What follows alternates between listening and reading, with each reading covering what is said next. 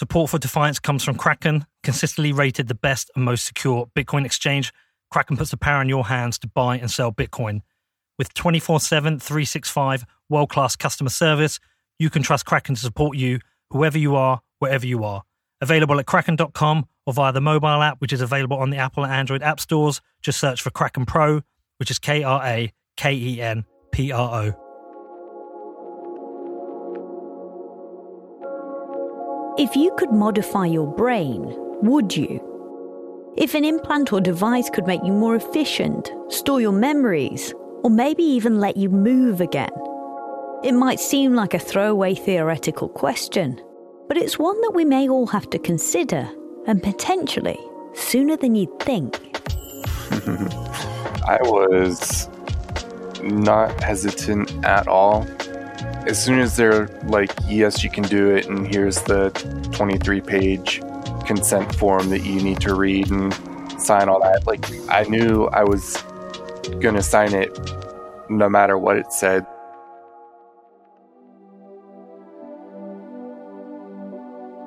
I'm Edwina Stott, and this is Defiance Tech, where we ask, what's next? Our lives have been transformed by technology at such a rapid pace in ways we could have never imagined. Every fortnight, we'll take a deep dive into tech and gain a closer look at how it's affecting everything around us now and into the future. This week, we're talking brain computer interfaces. So let's start at the beginning. What are they? Ah, so it's a really it's one of those terms that you can kind of decompose. I'm Sophia Batchelor. I'm a postgraduate researcher with the University of Leeds, um, and I also work with the Alan Turing Institute on some of their open source projects uh, related to ethics and around data privacy at OpenMined, again on ethics. You know, you have your brain, you have a computer that is either understanding, interpreting, or influencing and you have something interfacing or communicating between the two. So, what it kind of means when you put it all together is that a brain computer interface is something that allows the signals of your brain to be used by a computer to do almost anything your brain can do. Well, the question is like, what can't it do, as opposed to what can it do? This year, Gabe Newell, the co founder of gaming organisation Valve, has spoken about the company's work with BCIs to create fully immersive personalised computer games and hardware a lot of our product design discussions sound like science fiction. As soon as you're doing anything with neuroscience, you're like, you know, it's indistinguishable from, from science fiction. Facebook have shared a few details about their project, which aims to allow people to communicate at a speed of at least 100 words per minute. What if you could type directly from your brain? The fastest texter in the world can do around 82. And possibly the most talked about Elon Musk's Neuralink, which has been running since 2016. I think it's going to blow your mind. They're working to build devices that will help people with paralysis and are looking to invent new technologies that will expand all of our abilities. It all sounds revolutionary, but this isn't new technology. Andrew Jackson is a professor of neural interfaces at Newcastle University almost as soon as we developed the techniques to record signals from the brain, people started uh, thinking about whether those signals could be used in kind of real time to control external devices. But I suppose the, the modern brain computer interface research all really took steam uh, around the turn of the millennium. There were some very sort of pioneering experiments, first in monkeys using um, implanted electrodes and showing that, that animals could learn to control uh, computer cursors on a, on a computer screen and, and kind of robotic arms, and then translating to the first sort of human tests with, with implanted arrays of electrodes that, that took place like in the early early 2000s. Andrew says the most important thing to remember when we're thinking about BCIs is that there are two approaches.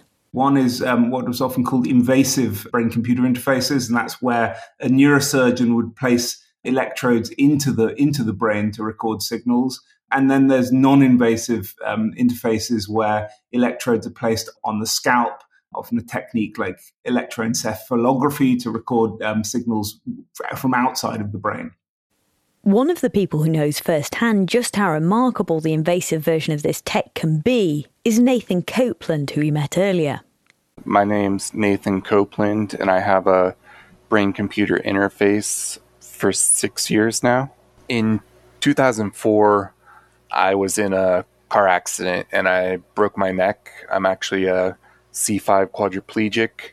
He's one of the first people in the world to have this kind of technology in his head. Dr. Robert Gaunt from the University of Pittsburgh helped to put it there. It's actually implanted right into the brain. And so this is the part where, you know, our colleagues in neurosurgery get involved during this implant.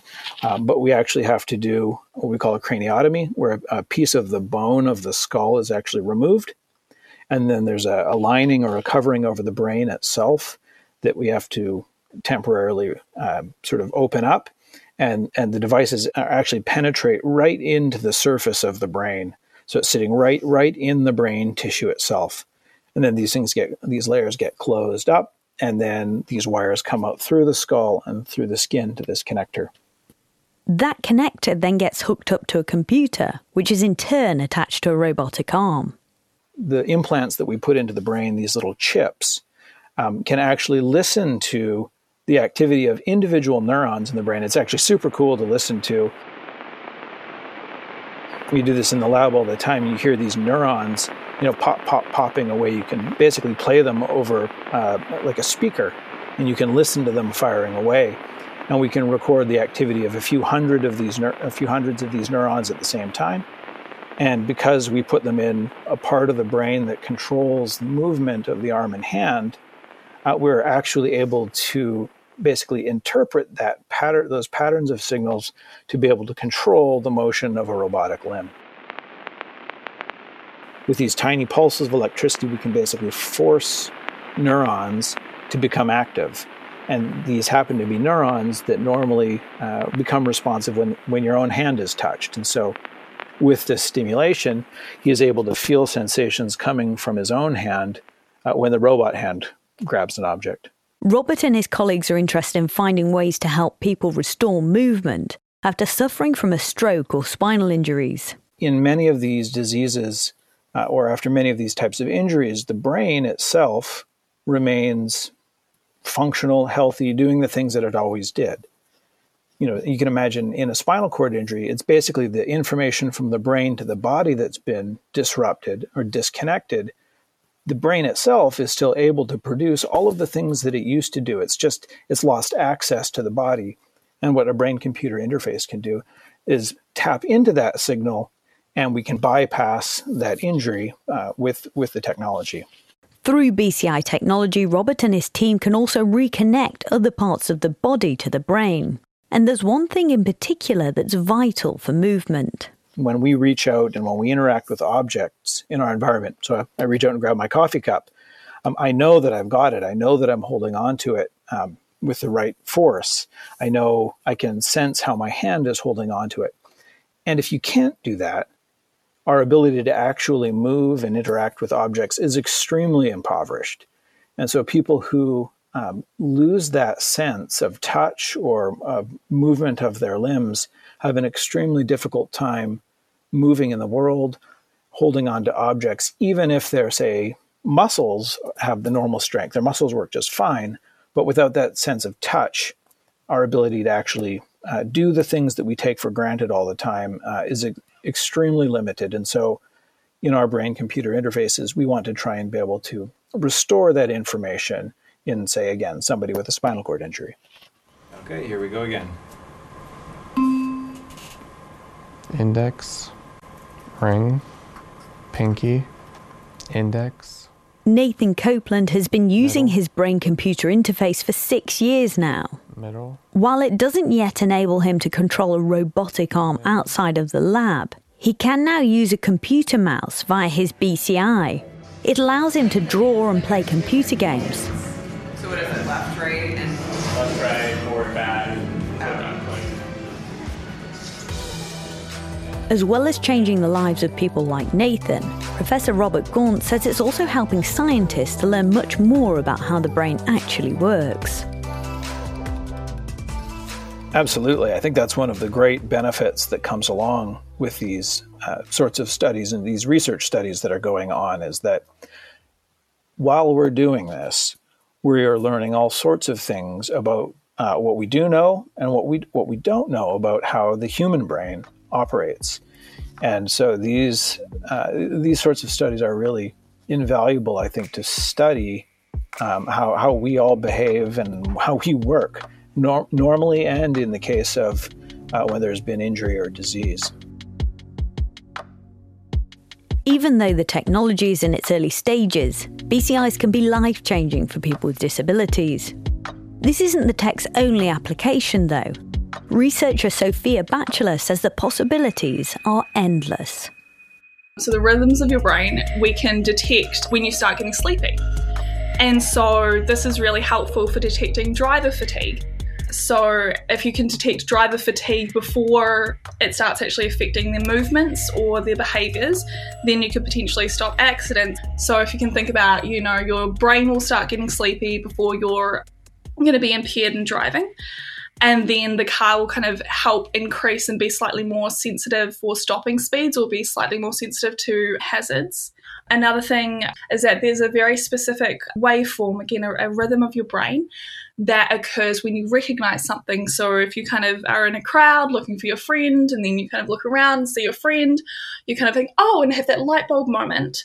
That has a very specific pattern of brain activity. And therefore, that where there are teams currently using that to potentially look at suspect identification within the police force because your brain knows so much more than you can be consciously aware of.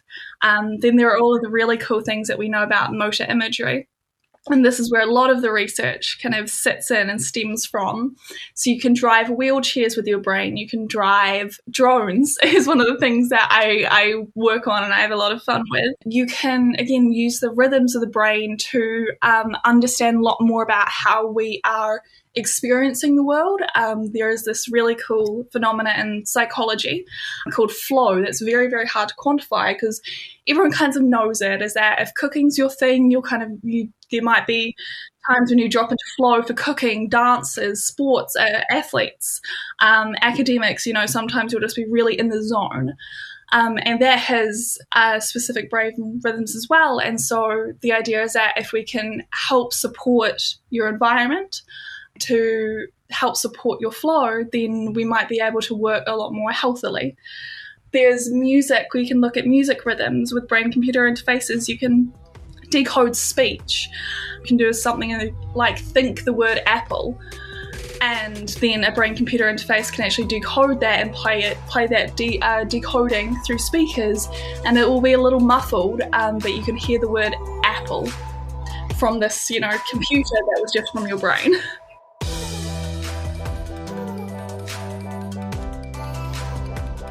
The possibilities for this tech are phenomenal, but let's not ignore the elephant in the room. There are plenty of risks. The University of Newcastle's Professor Andrew Jackson says privacy is just one of them. You know, Facebook is developing a, a brain computer interface that you might put on your head whilst you're browsing your Facebook profile. And that might, for instance, allow you to let's say like things by kind of thinking about you know that you like something right? And that might give you some added functionality to your browsing of facebook but do you really want facebook to have access to those brain signals that indicate whether you like something or dislike something? I mean that might well um, provide them with a much more powerful way to target adverts to you for instance. Now to some extent, that's an extension of the debate that we're already having about how much information should companies be allowed to collect from us. But it might seem to, to people, and it's certainly plausible, that kind of brain information, brain data is somehow perhaps something that we, we should make more of an effort to protect than the data that we already give away to these companies. So, so that's one, one issue would be privacy. I think there's another issue about certainly as we think of devices that interact in both directions with a brain. So if you are um, sending signals into the brain to change the state that the brain is in, then obviously you'd be quite careful about thinking about, you know, if I'm influencing the state of, of somebody, you know, what, what are the, the ethical issues there? Do, you know, we need to sort of make sure that we're, you know, we're not controlling someone's brain to make them kind of do something that they shouldn't. And then if that happens, you know, whose whose responsibility is it if a, a brain stimulated device has accidentally put me into a rage and then I've committed a crime whilst in that rage? Was it my fault? Was it the brain stimulator's fault? You know, these are kind of interesting ethical questions that at the moment are somewhat, you know, abstract questions, but they're the sorts of things that we probably need to, to think through before this technology becomes becomes too widespread. And there's always that pretty scary idea that someone might be able to hack into your brain and take control. Yes, yes, I think that's something that, that needs to be considered. I think that's already a, a, concern with, again, rather more mundane medical devices like pacemakers, deep brain stimulators that are quite commonly used now for conditions like Parkinson's disease. When it comes to brain implants, it seems much more personal, right, than a heart pacemaker. Although, you know, probably in terms of the, the harm that could be done, you could probably do more harm by hacking into someone's pacemaker. But, you know, yes, there's a certainly it's, it's unnerving to think that a hacker might be able to kind of hack into my brain interface and, and send the wrong kind of stimulation into my brain or, or extract some sort of personal information from the, the signals that are going on inside my brain. But like I say, I think I think that this is an issue that faces any you know electronic technology used in the body. It's not specific to brain interfaces. Beyond our brains, this tech could also entirely reshape society.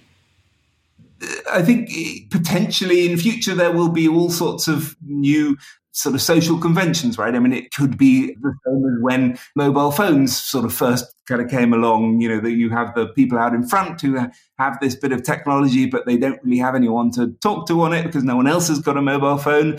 The new, potentially new ways of communicating kind of develop out of these technologies. So you have people sending text messages, but unless you have this bit of technology, you can't receive any text messages. So that sort of starts to put pressure on you to get a brain implant because your your friends have had had a brain implant. But I, I do think it's it's worth people knowing that these technologies are being developed. Right, this isn't just completely out of the pages of a science fiction book.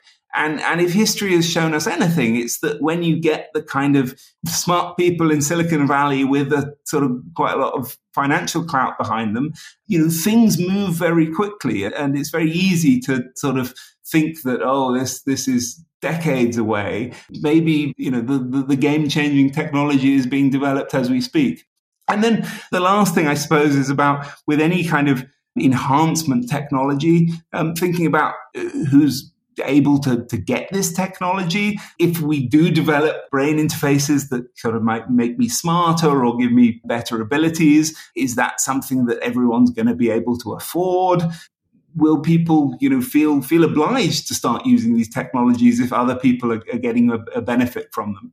Will, will, people be left behind if they don't elect to have chips put in their brain? So these are, and like I say, all these questions at the moment are, are somewhat abstract because the technology hasn't arrived yet. But I think we've seen with some of the, the other kind of internet technologies that almost once the technology becomes widespread, it's too late to have the discussions about the ethical side of the technology. So I think it's worth, you know, having these conversations about what, what is coming down the line and thinking about what might be the harms of these technologies as well as the benefits. And it's for this reason, Andrew says, that it's important we're on the front foot when it comes to regulation. Technology always has unintended consequences. So I do think it's important that legislation and regulation is aware of this. There's always a balance that you don't want to sort of suppress innovation by over regulating a, a, new area. It's an important debate to have, to, to start having about how much do we want these technologies to change the way that our brains interact with the world. I feel that it's important for sort of society at large to decide what are the applications that we want and what are the things that we don't want. And, you know, maybe we could help to steer this technology in a, in a direction that actually benefits everyone.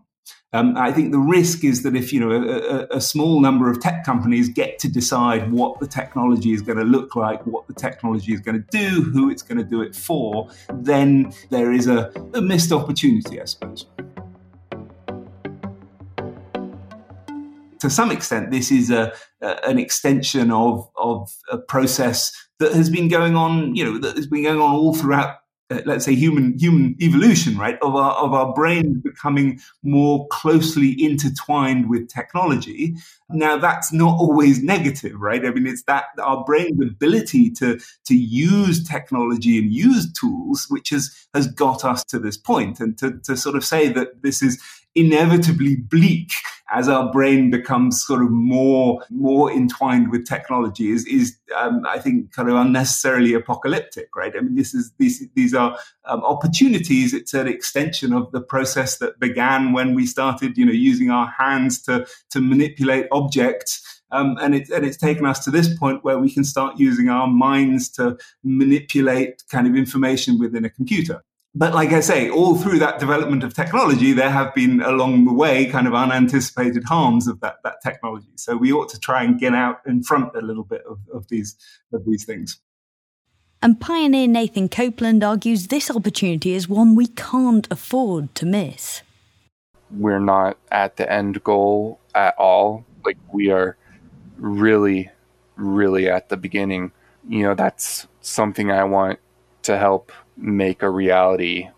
That sort of super cliche of me saying Luke Skywalker gets his hand chopped off and you know the next day he has a robotic one that moves and feels exactly like his original. We're far from that even before we get to that goal.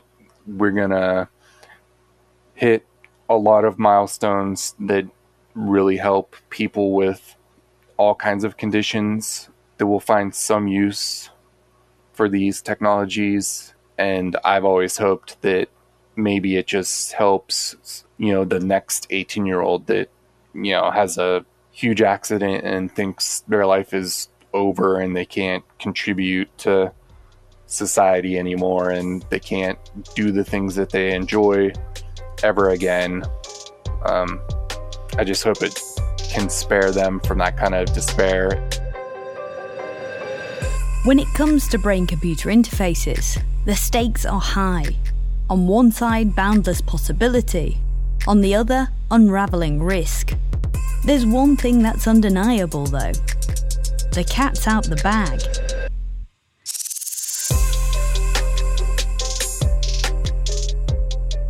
This show was written and presented by me, Edwina Stott. Additional production and sound design was by Danny Knowles, and Peter McCormack was the executive producer. Thanks to Professor Andrew Jackson, Sophia Batchelor, Robert Gaunt, and BCI pioneer Nathan Copeland. Support for Defiance comes from Kraken, consistently rated the best and most secure Bitcoin exchange. Kraken puts the power in your hands to buy and sell Bitcoin. With 24 7, 365 world class customer service, you can trust Kraken to support you, whoever you are, wherever you are. Available at kraken.com or via the mobile app, which is available on the Apple and Android app stores. Just search for Kraken Pro, which is K R A K E N P R O.